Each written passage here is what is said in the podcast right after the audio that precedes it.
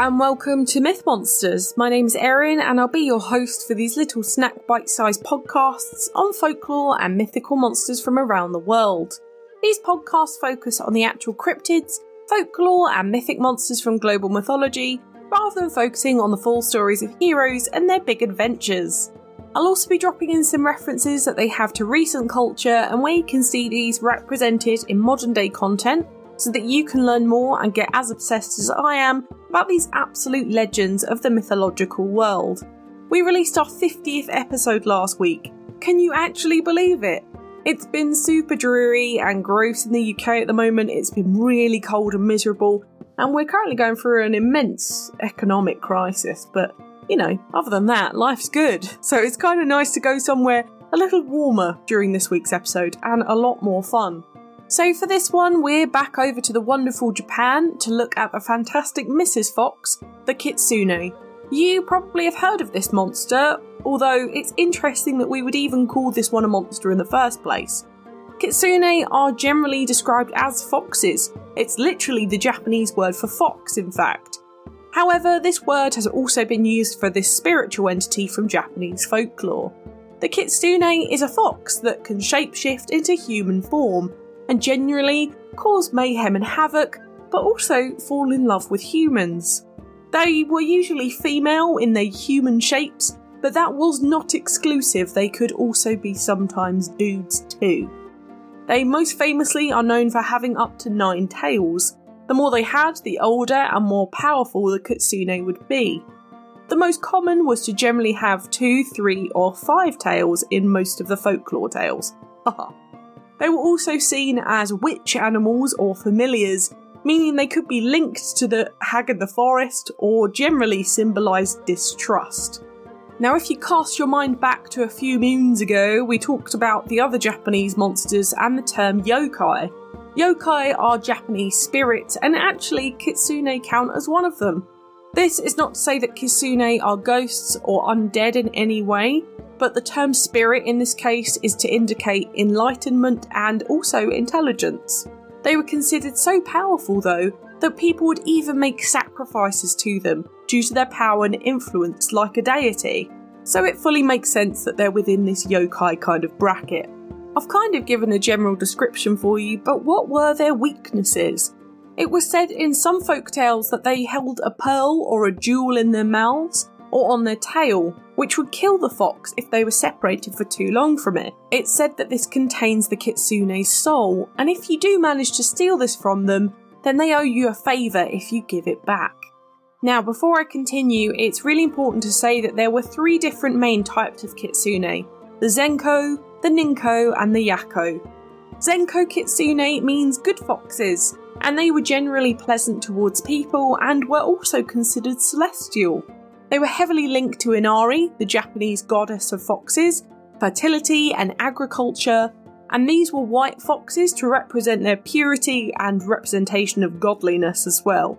They could also ward off evil omens and act as guardian spirits.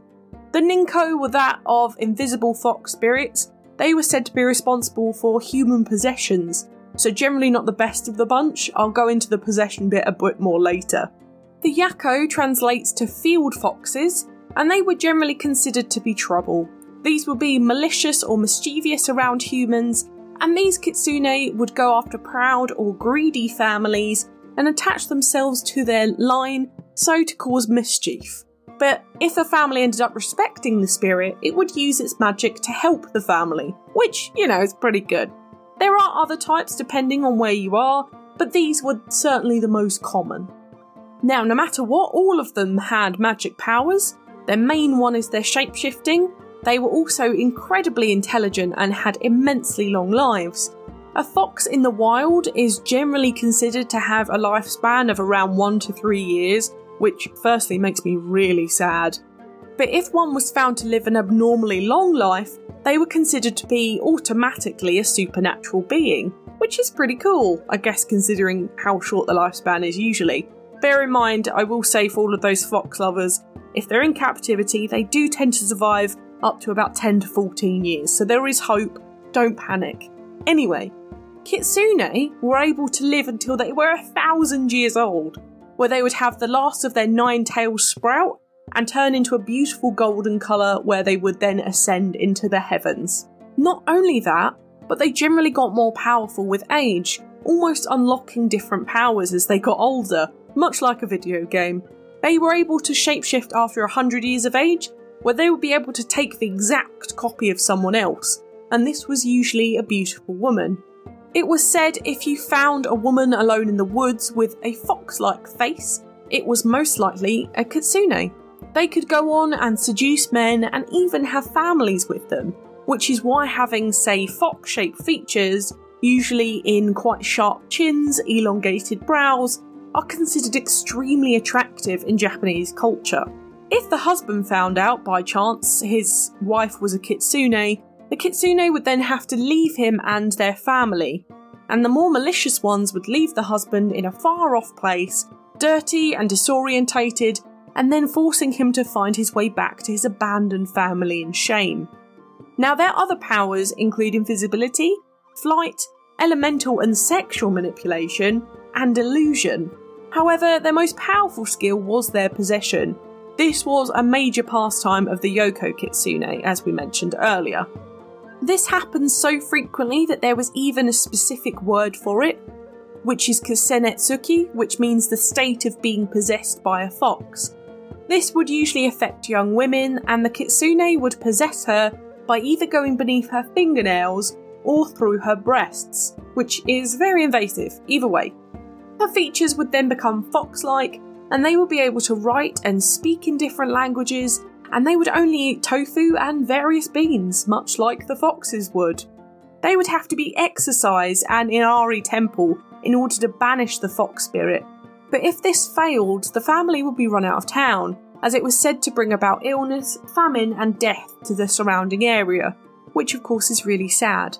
What's even sadder here is Kitsunetsuki is still known as a mental health issue in Japan to this day. It's characterised as craving rice and sweet beans, and being restless, listless, and generally avoiding eye contact. Now, I'm not a doctor or a psychiatrist in any way, but it does sound a lot like a diagnosis of being on the spectrum in some kind, which is even more tricky to diagnose in women specifically, especially older women. So, actually, this story is pretty sad. Now, to go on to kind of happier terms, how could you tell that someone was a kitsune though? They were terrified of dogs, just like a normal fox. So, you could just bring a dog with you if you thought one was about. You could also see its real shadow that would have a large fluffy tail, or just be generally a foxy shadow, or the person could be a little hairy. Or possibly the last resort was that of injuring them, so their facade would drop and they would flee in their original fox shape. Now, on to etymology. As I said at the beginning, the literal translation for this into English means fox, but in Japanese there are a few other meanings of this too.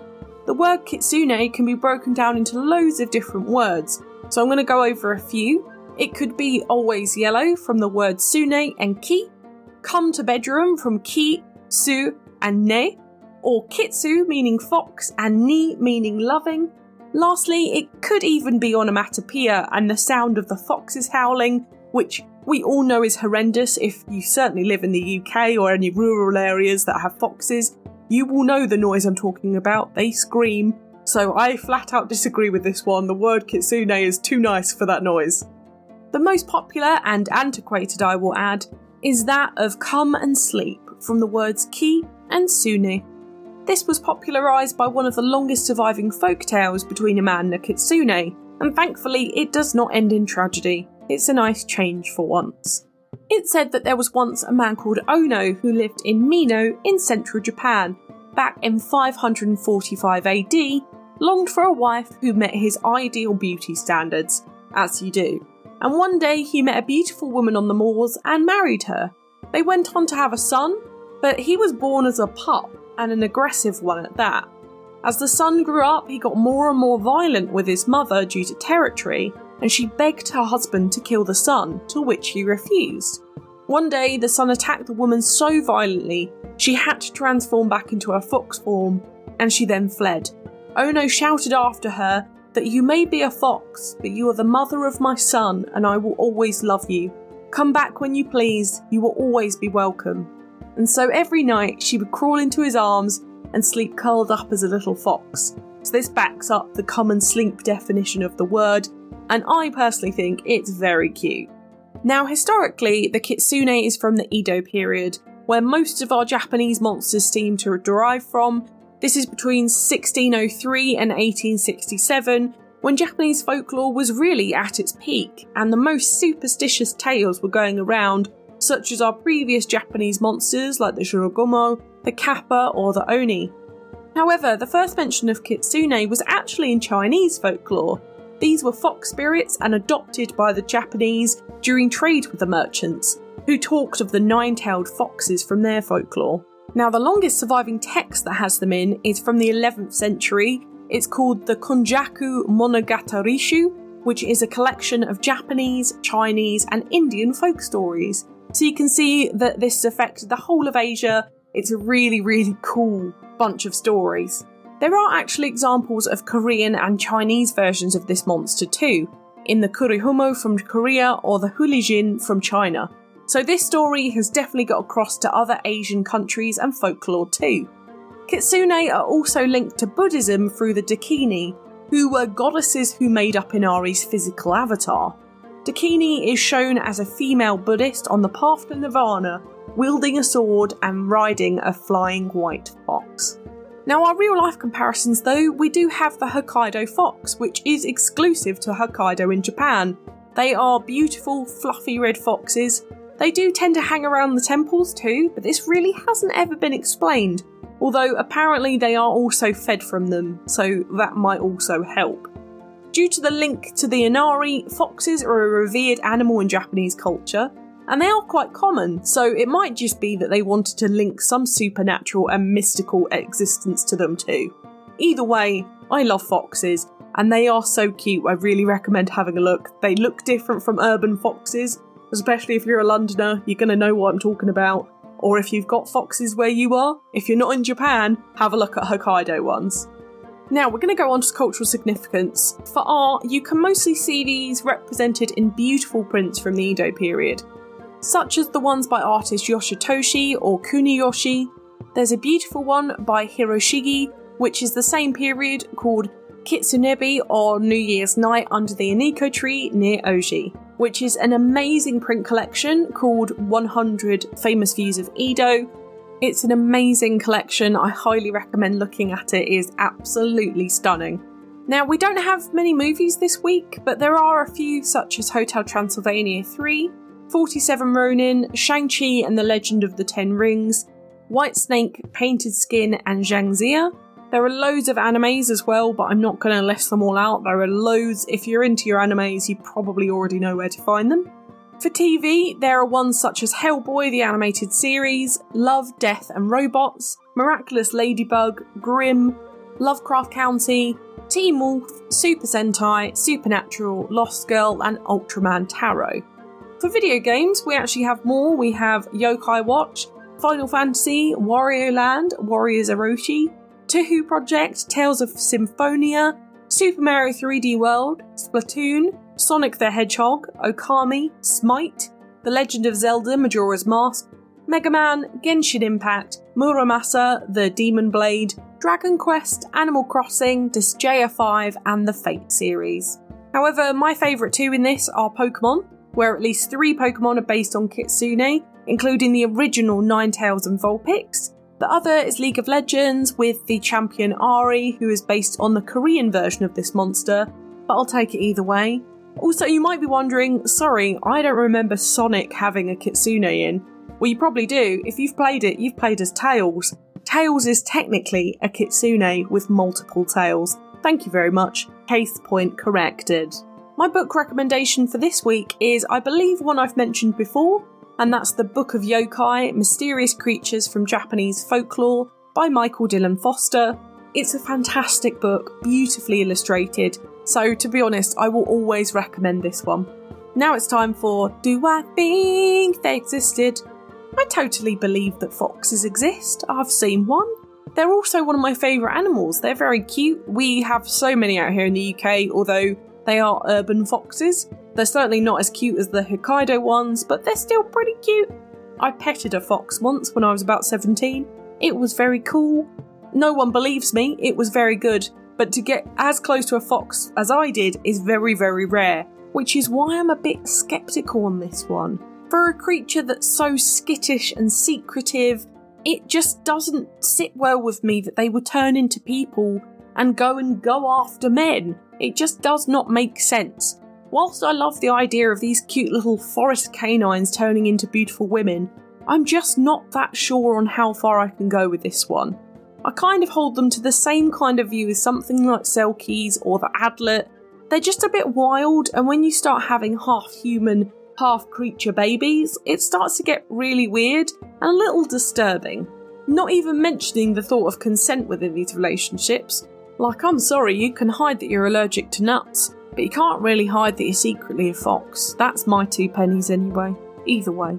I love looking at Japanese monsters. They are so different and so much folklore and belief is behind them. It makes me so, so happy and I've loved this creature for a really long time as a lifelong lover of foxes, Pokemon, and League of Legends, quite honestly. But next week we're going to the African plains again and looking at a new Zulu monster, the Tokoloshi. This one has been suggested for a little while, and I'm really happy to get this one done. So join us next Thursday and keep your toes tucked into your blankies. For now, thank you so much for listening. It's been an absolute pleasure. If you enjoyed this podcast, please give it a rating on the service you're listening on. I've got the Twitter for any questions or suggestions on what monsters to cover next, and I'd really love to hear from you. The social media handles for TikTok, YouTube, and Instagram are Myth Monsters Podcast, and Twitter is Myth Monsters Pod. But all of our content can be found at mythmonsters.co.uk, and you can also find us on Goodpods and Patreon if you want to help me fund the podcast. Come join the fun, share this with your pals, they might love me as much as you do. But for now, stay spooky, and I'll see you later, babes.